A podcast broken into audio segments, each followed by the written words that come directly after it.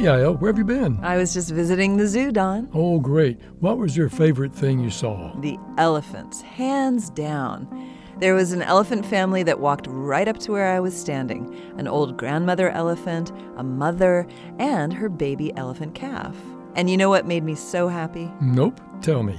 Multi generational groups like that aren't common in zoos, but they're a really good idea for elephants.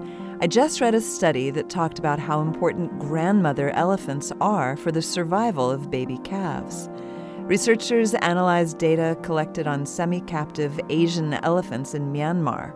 They found that if an elephant mother younger than 20 years had a calf and the grandmother lived in the same location, the calf was eight times more likely to survive than calves born to young mothers without the grandmother elephant present. They also found that the presence of a grandmother decreased the amount of time mothers took between births by a year. So, having a grandmother around ultimately means more elephants are born.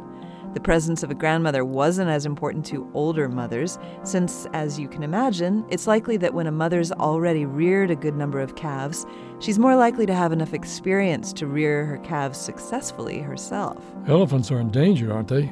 Many elephant species are, so this study has important implications for the conservation world.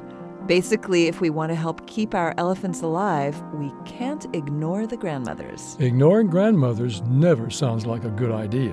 This moment of science comes from Indiana University. We're on the web at a momentofscience.org, where you can also view videos and sign up for podcasts. I'm Don Glass. And I'm Yael Ksander.